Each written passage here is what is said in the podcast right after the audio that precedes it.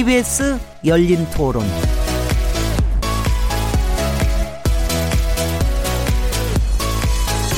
안녕하세요. 묻는다, 듣는다, 통한다. KBS 열린 토론 진행자 시민 김진혜입니다.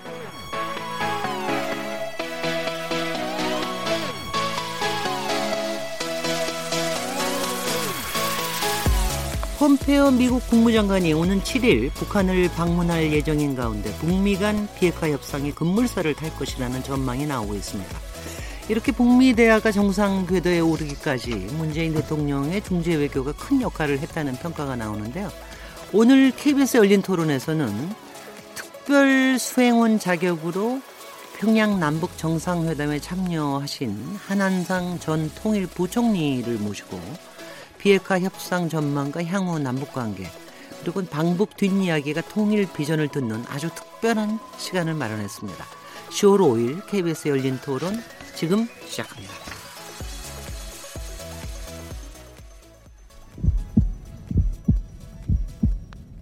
살아 있습니다. 토론이 살아 있습니다. 살아있는 토론, KBS 열린 토론. 토론은 라디오가 진짜입니다. 진짜 토론. KBS 열린 토론. 네, KBS 열린 토론은 매주 금요일마다 화제의 인물을 집중 탐구하는 시간을 갖고 있습니다. 화제 인물을 모실 수 있는 상황에서는 인물 있는 인물 토론에 직접 초대해서 얘기를 나누고 정치 사회적으로 불가능한 상황일 때는 인물 없는 인물 토론을 통해서 다양한 시선으로 화제의 인물을 분석해 보고 있는데요. 오늘은 인물 있는 인물 토론으로 꾸며보려고 합니다. 먼저 코너를 함께 해주실 패널 분들 소개해 드리겠습니다. 아주 무게감 있는 두 어, 연사님이신데요. 박명호 동국대 정치외교학과 교수님 나오셨습니다. 예, 안녕하세요. 무게감 굉장하시죠? 아, 그렇게 몸무게가 무겁진 않습니다. 박상철 경기대 정치전문대학원 교수님 자리하셨습니다. 네, 맞습니다. 아, 그리고 오늘 인물 있는 인물 토론의 주인공은 정말 무게가 있으신 분이십니다. 한한상 위원장님 모셨습니다. 안녕하십니까? 예, 안녕하세요. 네, 무게 별로 안 나갑니다. 그러고 보니까 여기 보면은요, 저까지 포함해서 제일 무게가 안 나가시는 걸로 보입니다. 어, 저희 얘기 나누기에 앞서서 한한상 위원장님은 어떤 분이신지 어떤 길을 걸어 오셨는지 간단히 소개를 좀 해드려야겠습니다. 한한상 위원장님은 우리나라 대표적인 원로 사회학자십니다. 어, 1970년부터 서울대학교 물리대 교수로 재직하셨는데요. 독재 정권과 신군부 시절에 민주화 운동을 벌이시다가 두 번이나 해직됐었고 1980년 김대중 내란 음모 조작 사건으로 옥고를 치르시기도 하셨습니다. 그리고 또 미국 망명 생활을 하시기도 했죠. 1993년 문민정부 시절 그러니까 김영삼 어, 대통령 시절이죠. 초대 부총리 겸 통일원 장관을 역임하셨고 2001년 국민의 정부 시절에는 교육부총리 겸 교육인적 자원 부 장관을 또 참여정부 때는 대한적십자사 총재를 지내셨습니다. 지금은 어, 남북 정상회담 원로 자문위원으로 활동하고 계시고요. 어, 3.1 운동 및 임시정부 수립 100주년 기념사업 추진위원회 그러니까 바로 내년입니다. 이 위원회의 공동위원장직을 이낙연 총리님과 함께 맡으셨습니다. 어, 저희가 간단하게 위원장님 이력을 소개해 드렸는데 마음에 드십니까? 예, 예, 부끄럽습니다. 네. 저기 사실은요, 저로서는 제가 사실 대학 다니고 이럴 시절에는 이제 이른바 가, 외부 강연이라는 게 별로 없었거든요. 근데 제가 처음으로 이른바 시국 강연이라고 해서 가서 들었던 때가 바로 한항상 음. 교수였습니다. 전혀 어, 기억 그렇습니다. 못 하실 거예요. 어, 그때, 그때 학교 다니셨겠네. 네, 학교를 다녔습니다. 그래서 그때 시청 뒤에 어디선가 뭐 했는데 제가 가서 그때 그러니까 대학 때 이제 그런 강연을 처음 들었으니까 굉장히 인상 깊었고요. 네. 그리고 제가 어 중고등학교 때 이제 사회학과를 다 가볼까 하고 한동안 좀 고민을 했던 적이 있었거든요. 그래서 더군다나 좀 관심을 갖고 네. 제가 그동안 쭉 좀 많이 지켜봐 왔습니다. 존경합니다. 네.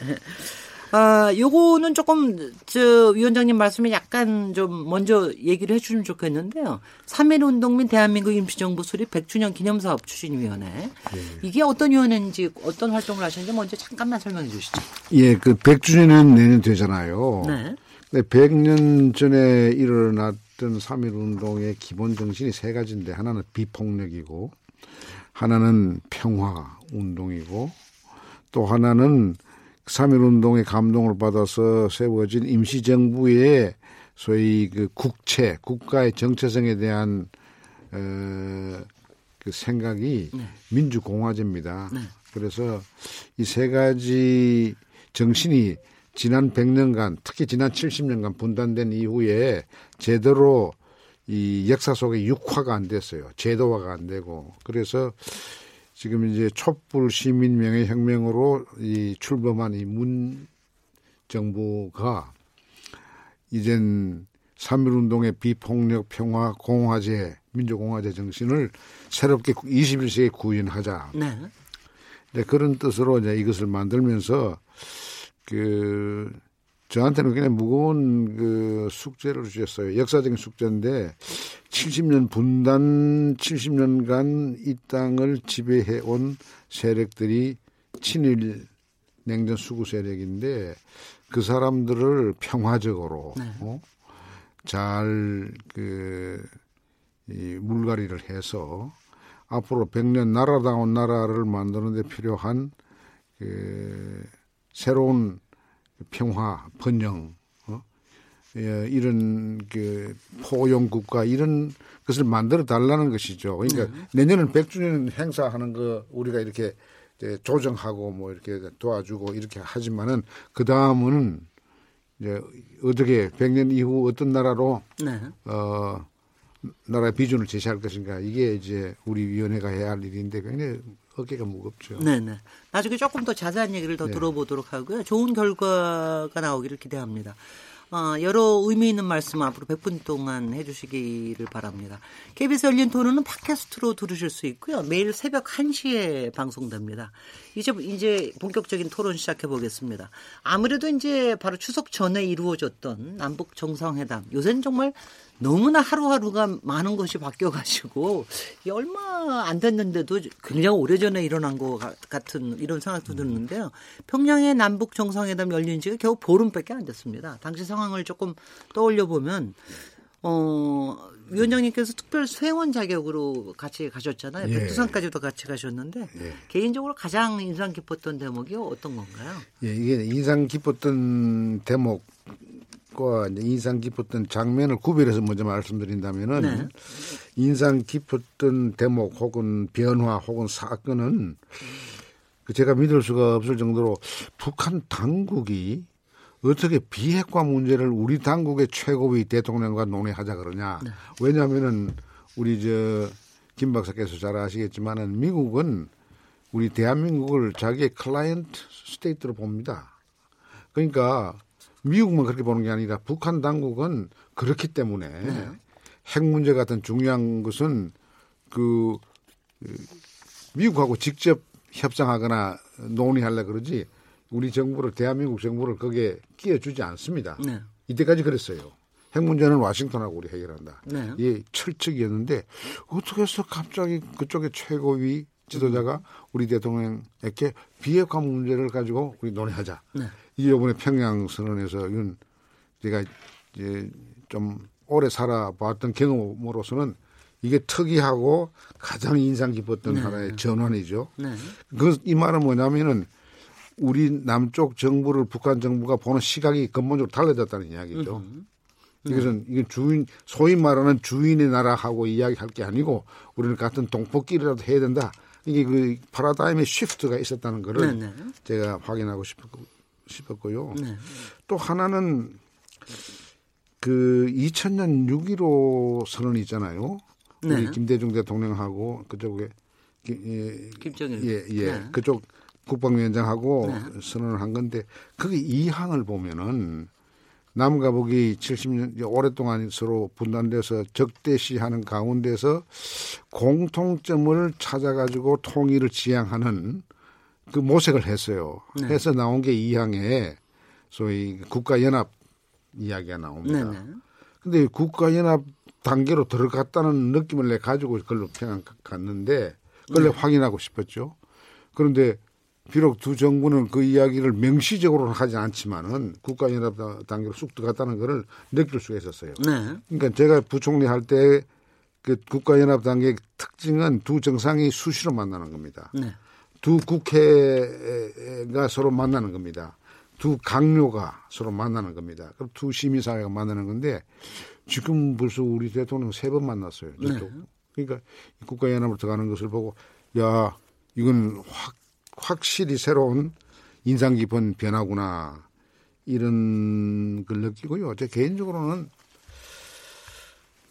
제가 그 통일부총리가 됐을 때 그 제가 내세웠던 대북 정책의 핵심을 민족 당사자 원칙이라 그래서 네.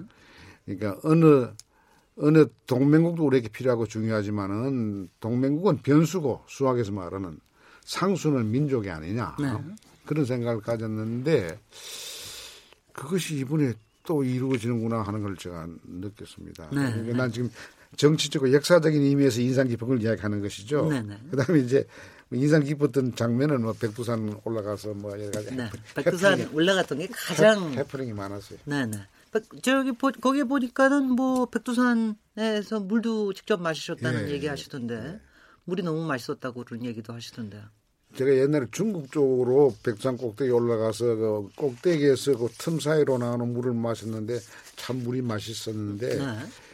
지금은 중국 쪽에 있는 그 천지 연못은 오염이 좀 된 것 같고요. 이쪽 북측에는 그 오염이 안 됐습니다. 그래서 물을 마셔보니까 아이 정말 그건 뭐 대단한 지하에서 올라오는 천연수죠. 네. 예. 네. 예, 맛이 좋죠. 예. 근데 박상철 교수님도 최근에 북한에 다녀오셨다면서요? 무슨 일이셨습니까? 예, 그 우리 위원장님이 가시기 한달 좀 더 넘었을 것 같네요. 네. 8월 10일 날 들어가서 한 일주일 넘게 있었는데요. 저도 참 많은 걸 보고 깜짝 놀랐어요. 저는 올라갈 때 이제 개성공단을 통해서 육로로에서 이제 평양 갔다가 나올 때는 이제 비행기로 나왔습니다만은 방금 저 우리 부총리께서 이제 말씀하신 그 두 가지는 아 역시 전문가랑을 느낀 게 핵 문제를 이야기한다는 것은 솔직한 말로 경제에 관심이 있다. 라는 것도 제가 봤고 또 국가 연합 단계를 아주 간단하게 설명해 주셨는데 정말 저도 그걸 약간 느꼈어요. 그래서 그리고 평양이라는 곳이 이렇게 넓지가 않아 가지고 한 8일 있다 보니까 길거리 이름을 못 외워서 그런지 어디가 어딘지 다 알겠고 어 한국 사람 아직은 남측 사람은 빼고 외국인들은 참 자유롭게 여행을 하고 있다라는 것을 우리 좀 알아야 될 것 같아요. 그래서 우리- 남한 사람들이 북한을 좀 새롭게 좀 많이 알았으면 좋겠다라는 생각 을 많이 가졌습니다. 아, 그렇군요. 네네. 예. 아, 저, 저기, 아, 저도 한번 가봐야 되는데, 저- 저는 아직도 못 가봐서. 아, 저는 도시에 대해서, 건축에 대해서 얘기할 기회가 많은데, 제가 못 가보고 얘기하는 데는 북한밖에 없습니다. 어, 많이 변- 도시 모습 많이 달라졌어요. 그래서 너무 많이 달라지고, 어, 맞아, 그리고 맞아. 뭐, 여러 가지 건축도 굉장히 많이 달라지고 그래서요. 음. 그, 박상준 교수님 이제 질문 시작하셔주셨습니다. 어떻게, 저기 뭐, 예, 예. 특히 갔다 오신 그 감회도 남다른데, 저는 이제 그 평양에 가서 상하이에 가니까 공산국가가 건물이 의외로 다양하게 져라라는 그 한마디에 강변 이그 항포강입니까 상하이 네. 근처 건물들이 전혀 다른 모습들이어서 좀 아름다웠어요. 평양 이번에 가서 보니까 같은 건물이 없이 다 이제 예쁘고 이제 그런던데 같은 건물을 짓지 말라는 거는 김정일 위원장이 쓰신 네. 건축 교본에 나옵니다. 그렇죠. 그러니까 그렇게 보는. 사람 입장에서는 굉장히 편하고 아름다 웠고 네. 뭐 그런 걸 느꼈는데 저는 이제 우리 그, 그 현장에 이제 저는 텔레비로 봤습니다만은 우리 대통령께서 그 15만입니까? 평양 시민들한테 연설할 올, 때올 경기장에서 예. 예, 그 분위기를 제가 좀 오늘 위원장님한테 좀 듣고 있습니다. 아, 그, 그 정말 그건 그것도 또 하나의 그 상전 벽해 같이 달라진 건데요. 그 달라진 수준을 예를 들어서 역사적인 차원에서 정치적인 차원에 하나 있고 자연 차원에서 혹은 이 도시의 모습 겉모습에서 찾아볼 수 있고 또 하나는 사람의 그 집단적 개인적 심성에서 찾아볼 수가 있는데요. 지금 우리 박 교수께서 질문하신 것은 5.16 경기장에 15만 명이 모였는데 제가 그 전에도 제가 봤어요. 네. 5.16 가서 그 카드 섹션도 보고 내가 이 좀 좀 심하지 않나 이런 느낌을 가졌는데 이번에 보니까 그 제가 한 10년, 11년 전 뭐 그때 볼 때는 막 대포동 쏘고 미제국주의를 그저 격파하는 그런 그 무용 음, 그 이미지가 이 전투적인 그런 게꽉차 있었는데 이번에는 싹 없고 우리 저 김 박사가 가면 좋아할 거예요. 전 인민의 과학 인재화, 예, 과학 기술의 용마를 타고 미래로 날아가자. 그리고서 또 사범대학도 가봤어요. 사범대학 아주 뭐 김영재 사범대학 같이 이제 엘리트가 아니고 그냥 사범대학 갔는데 거기 학생들이 가상 현실을 안 보이는 가상 학생하고 대화를 하는데 토론하는데 야, 저 속도로 가면은 10년 후에 우리 한국이 뒤떨어지겠구나. 네. 그러니까 과학 그러니까 기술 AI로 예, 토론을 A- 하는 하- 겁니까? 예, 하죠. 어, AI로 하는 하는 거고. 네. 그러니까 그, 그 과학 기술의 발달을 전 국민적인, 전 국가적인, 전 사회적인 차원에서 그걸 막 세우려고 하는 네. 그런 기운이 있고 미제국주의 격파 이런 거 하나도 없어요. 네. 없고 그 내가 오히려 나를 염려시키는 거는 뭐냐면은 그 5.16 광장에 그날 그 프로그램 가운데 이름이 그랬습니다만 자꾸 5.16 경, 그러시니까 어, 오일- 5.11 오- 경기장. 오일, 오일 능라도 경기장. 네, 능라도. 보면은 황금산, 황금벌, 황금바다. 바다, 벌, 뭐 산 전부가 황금이야. 네. 이뭐 정말 경제 매진이야. 네. 이제는 뭐 투트랙 그 저 정책이 없어요. 핵 개발, 경제 개발 이건 접고 이건 완전히 접고. 그렇습니다. 그러니까 핵 개발은 수단이고 목적은 경제 개발, 경제 개발 둘로 나눠서 민생 문제.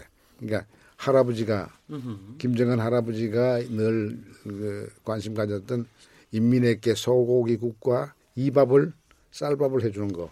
그 민생 경제 해결하면서 과학 강국으로 나가겠다. 이게 그쪽의 국가 목표 같아요. 이렇게 변했는데 그 변한 그 그걸 변화시키려 그러면은 핵 개발한 수단으로 쓴 거죠. 어? 근데 그걸 우리가 본질을 봐야 되는데 그게 이제 제가 보기에는 가장 큰 변화인데 그것이 5, 1 능라도 거기서 막 온몸으로 느낀 거예요. 그, 그, 그 핵심이 그겁니다. 우리 대통령이 7분간 연설을 했어요. 그렇습니다. 예, 했는데 그 연설 내용이 이런 거예요. 하- 한반도의 핵을 없애야 한다. 네.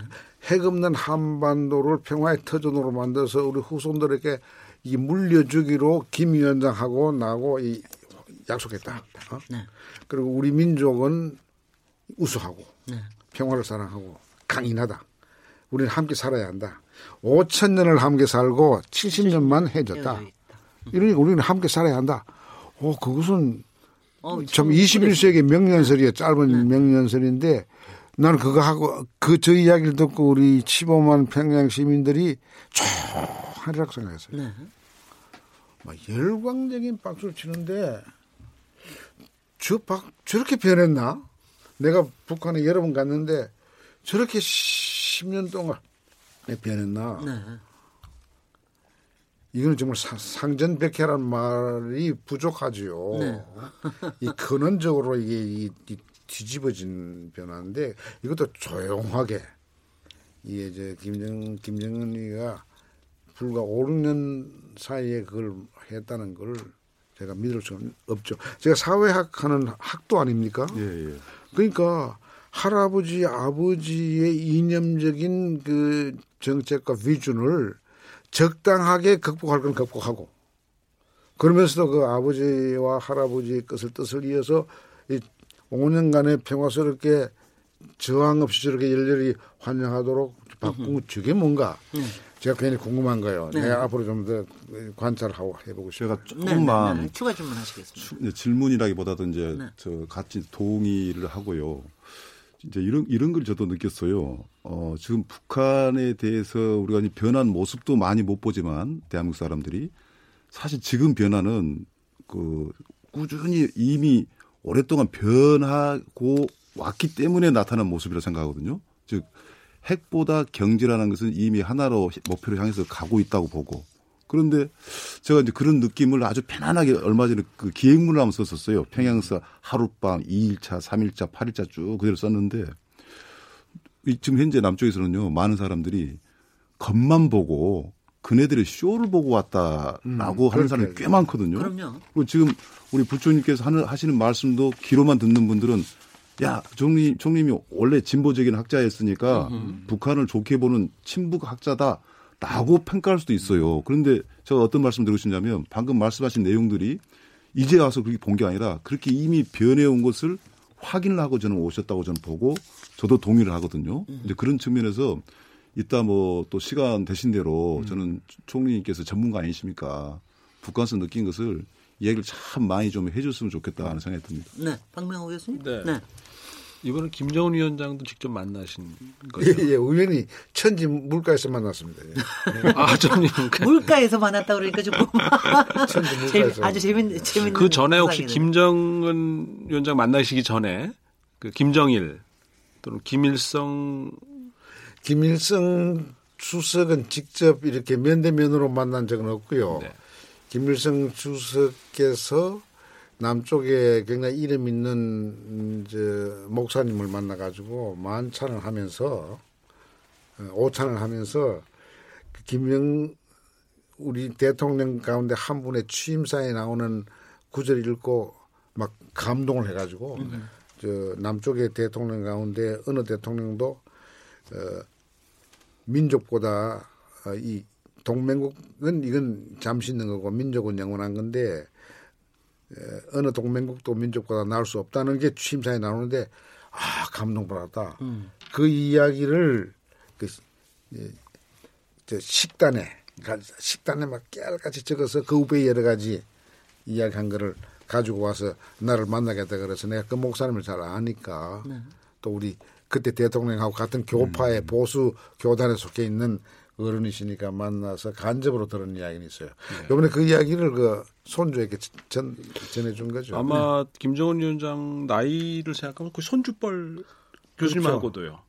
뭐내 손주 보다도 어린 예, 네. 아닙니다. 그 뭐 보기 나름인데 그게 뭐 그지 뭐 대충 그 정도 예, 예, 될 예. 텐데 이제 연세가 좀 저도 이제 나이가 좀 교수님보다는 훨씬 밑에지만 예. 이렇게 지나보면서 보면 대충 이렇게 그 젊은 사람들이나 뭐 대부분의 사람들 보면 대충 어떻게 살아왔고 예. 성격이 어떤지 이렇게 대충 짐작을 하시는 게 있지 않으세요? 연세가 드신 예. 그렇죠. 분들일수록 믿을만 하다고 생각하셨어요? 예, 그게 굉장히 중요한데 그 질문은 워싱턴에서도 나오고 세계 각국에서도 나오고 서울에서 제일 강하게 나오는데 오늘 여기 나왔으니까 참 좋은 질문 하셨어요.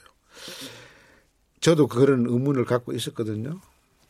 근데 이번에 그 김정은 그 위원장의 그 스타일을 보니까 스타일이 아니고 그 본질을 볼 수가 있는 것 같은데 제 이문이 이겠습니다. 사회학자로서 이렇게 상전벽해의 변화가 어디서 왔는가? 생각과 겉모습과 이 제도와 뭐 이런 거 어디서 했는데 그 대답이 최고위의 변화에서 온 거예요. 네, 그 지도자의 변화에서. 지도자의 변화인데 뭐 생각이 생각이 이를테면 그 전체주의적인 독재 국가의 전형적인 그 지도자로서에서 우리가 기대하는 게 있잖아요. 뭐 스타린이라든지 호 히틀러라든지 그 극우든지 극단든지 막론하고 그런 그 스테레오 타입에 맞는 그게 아니었어요. 그 이제 예를 몇 가지 들게요.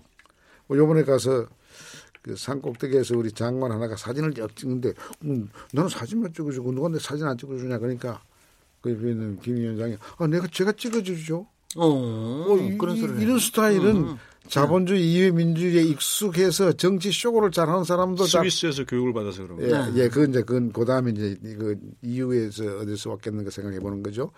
그리고 또 하나 정말 놀란 거는요. 만찬하는데 이제 정치인들이 모여서 이제 왔다 갔다 이야기하다가 그 어느 정치인이 국회의원이 이번 그 평양 선언의 마지막은 위원장께서 답방하는 건데 서울에 오시면은 태극기 부대도 있고 뭐 성조기 부대도 있고 해서 좀 반대하는 사람도 있을 겁니다. 그러나 어, 많은 분들이 대체로 환장, 환영할 겁니다. 오시죠. 이렇게 이제 이제 권장을 했거든요. 근데 그 김 위원장 젊은 김 위원장 대답이요. 제가 아직 서울 시민들의 환영을 받을 만한 일을 못 했습니다. 그런 이야기가 나오리라고 짐작이나 했겠어요. 다 적어주는 대로 뭐 아주 아주 그 판에 박은 이야기를 해야 되는데 어 나 그 이야기 듣고 깜짝 놀랐고요. 지난번 4월 27일 판문점 선언에서도 우리 대통령이 아뭐김 위원장 얘기 남쪽에 왔으니까 나도 좀 가고 싶다. 갈 때는 도로로 이렇게 해서 가고 싶다. 평양 가고 싶다. 그러니까 아이고 내가 여기 평양에서 음. 도로로 여기까지 오는, 오니까 아주 불편해요. 네. 우리 이, 이, 형편 없습니다. 그러니까 비행기로 오시죠. 네. 옛날에 그분이 이야기 안 하고 다른 사람이 이야기했으면 그 말 자체로 그 사람은 책벌을 받을 수가 있어요. 근데 박 교수님 그게 쇼입니까?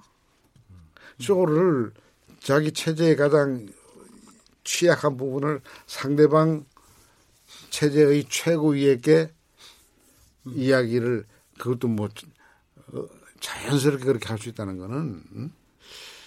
그건 이제 새로운 종류의 리더십, 새로운 종류의 인격체가 나왔다는 것이죠. 전반적인 말씀이 이제 북한이 지난 10여 년 동안 또는 그 전부터 계속 변해서 지금 이제 이런 모습으로 갖게 됐다라는 건데요. 교수님 이제 패러다임 시프트라는 단어도 쓰셨는데 네. 네.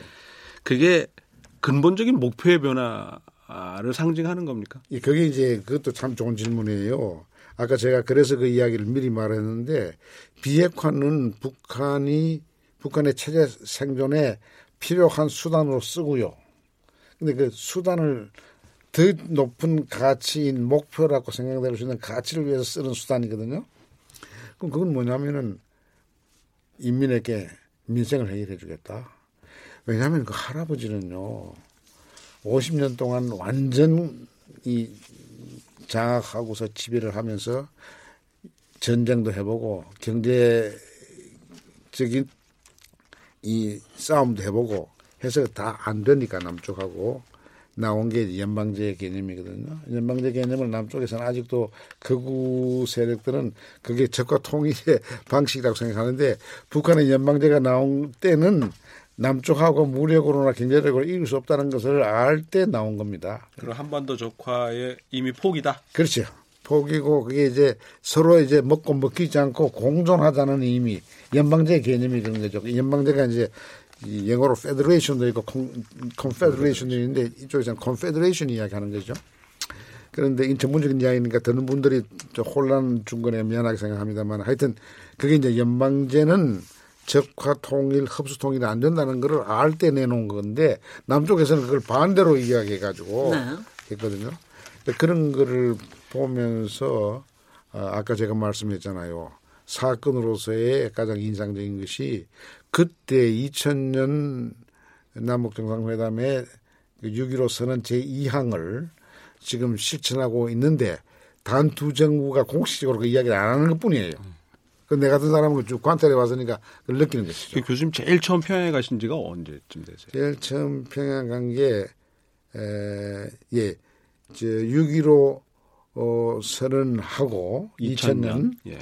9월 20, 9월 9월 달에 그 사이에 9월 달에 계속 다녀오시던 자, 아, 장관 회담에서 서로 합의한 게 남측에서는 백두산을 보고 북측에서는 한라산을 보기로 해서 이제 한 100여 명의 관광 사업 하시던 분하고 남북 관계 개선을 위해서 일했던 분들하고 같이 갔을 그 18년 전에 평양 사람들과 음. 이제 아까 사회학도로서 네. 사회학자로서 이제 말씀하시면 18년 만에 그들이 시민이 됐습니까? 시민? 예. 사회학자로서 이제 어, 어. 평양을 쭉 관찰하신 거잖아요. 이제 예, 예. 그 18년 동안 사이에 또 여러 번 또 중간에 아마 예, 다녀오셨을 예, 여러 번 바꿨죠. 예. 그죠? 그럼 18년 전과 지금을 이렇게 비교해 보시면 많이 다르죠. 그 시민이 된 겁니까? 시민? 네.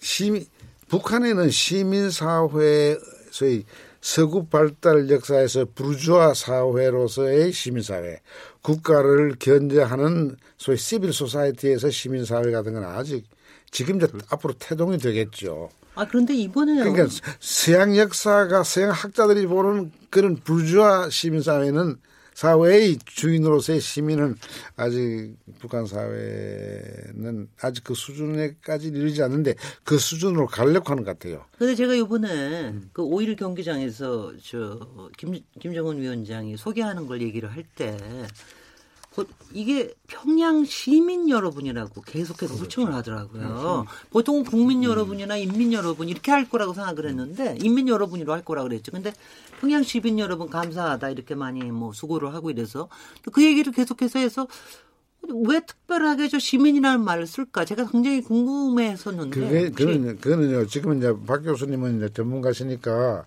서구의 시민사회 발달과 국가의 발달의 그, 그 궤적을 보면은 서구식의 시민은 아니고요.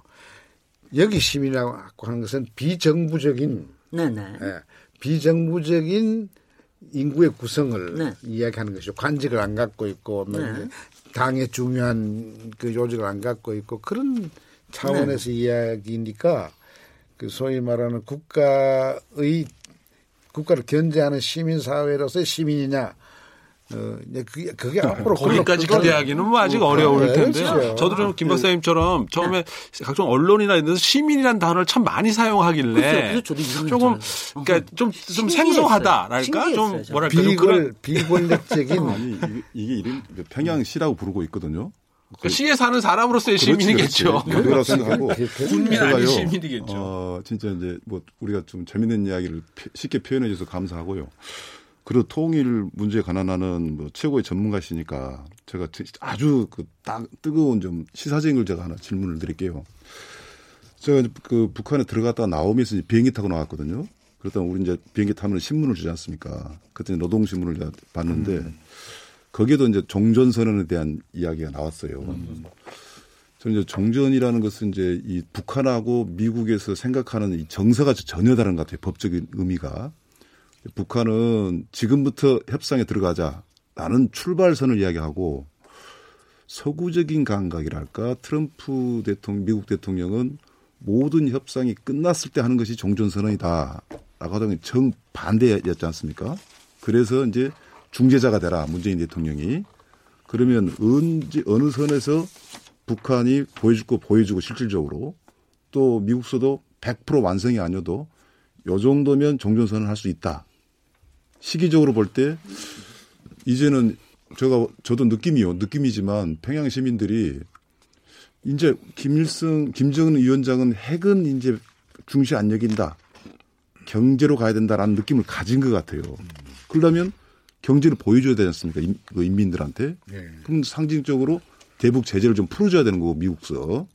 또 미국 입장에서는 우리 흔히 이야기한 대로 중간선거 이전에 정치적인 성과를 얻기 위해서라도 할 수도 있다. 뭐 이런 게 있단 말이죠. 그래서 그 중간 선을 북한은 어느 정도 보여주고 미국은 어느 정도를 요구하는 것이 딱 맞는 현실적 맞는 선인가 그거 한번 말씀해 주시면 고맙, 고맙겠습니다. 예, 예, 그 말씀 글로 갈, 가기를 바라는데 우선 저 북한 주민이 그 유엔을 중심으로 한 제재 그 뒤에는 미국이 있죠.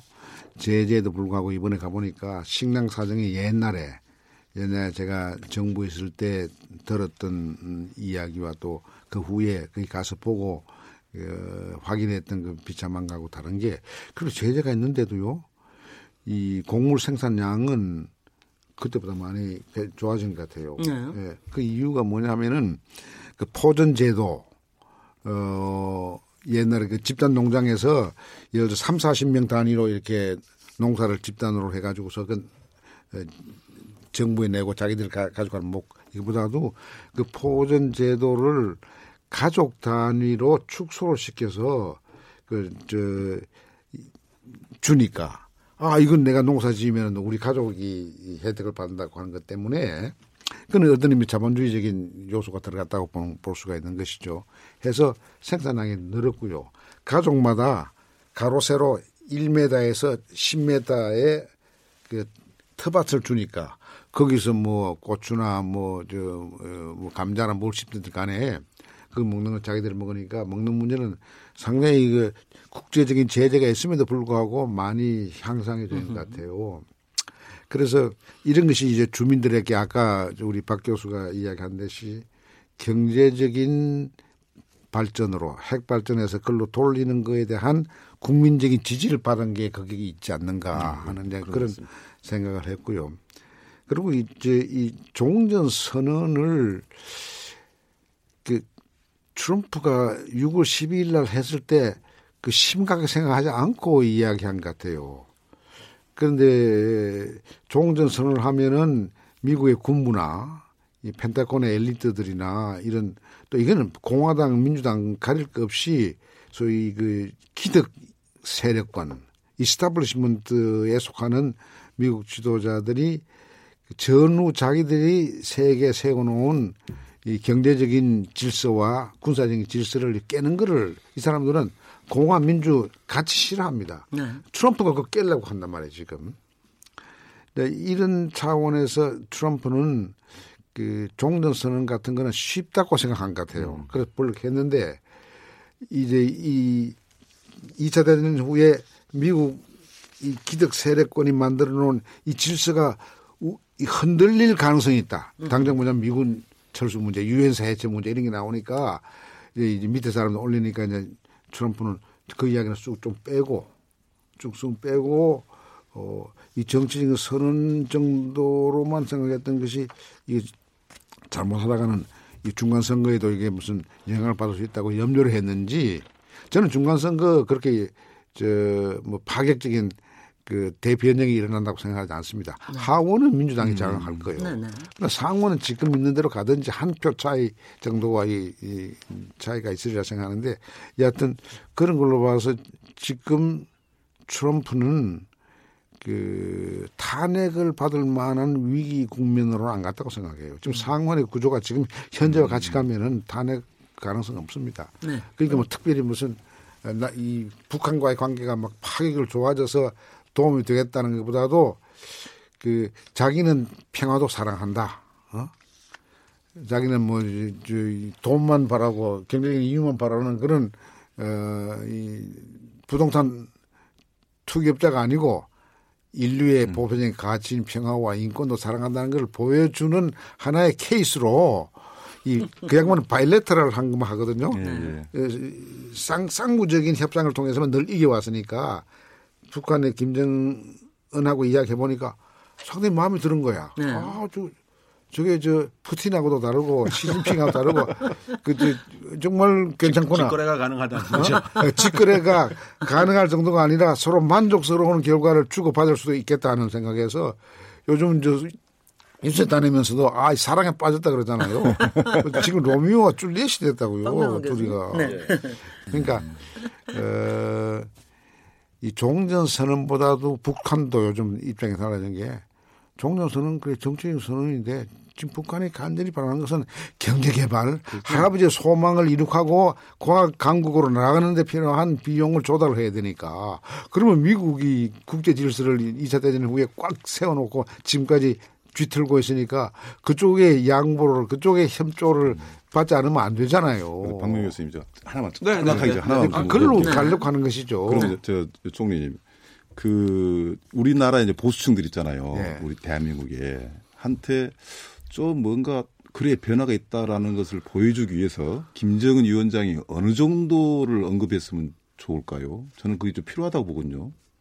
근데 김정은 위원장이 그 굉장히 이제 이 뭐라 그럴까 이게 그 나이에 비해서 그, 그 지혜로움에 대해서 소문이 나도 모르겠어요. 그, 나 좀 앞으로 관찰해 볼 생각인데요. 뭐, 할아버지의 소망은 소망대로 다 인계받으면서 유훈을 받으면서도 할아버지와 아버지식의 군사 대결주의를 안 갈라 그래요. 그런데 그 하기야 뭐 아버지도 강성 대국을 이야기할 때는 뭐 저 미국하고 군사적인 대결에서 이긴다고 하는 생각이 없었어요. 제가 부총리 할 때 북한의 최고위가 김일성 주석이었거든요. 그 이야기 자주 했어요. 아주 아주 쉽게 이야기했어요. 설령 내가 핵 탄두를 20개 갖고 있다 하더라도 4천 개 갖고 있는 미국 걸 당하랴? 네. 지금 미국은 7천 개 이상이잖아요.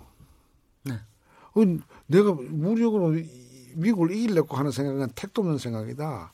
또 핵 개발하려면 돈이 있는데 내가 우리가 돈이 없다.